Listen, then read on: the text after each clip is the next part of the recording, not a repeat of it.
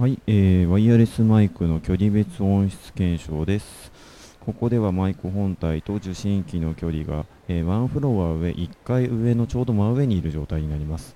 検証するにあたってワイヤレスマイクの使用用途としてイベントなどでの使用が多くなると思いますので、えー、ショッピングセンター内のガヤであったりとか BGM が入っている状態になります。えー、ここまでがマイク本体と受信機の距離が、えー、1フロア上、1階上での音質になります。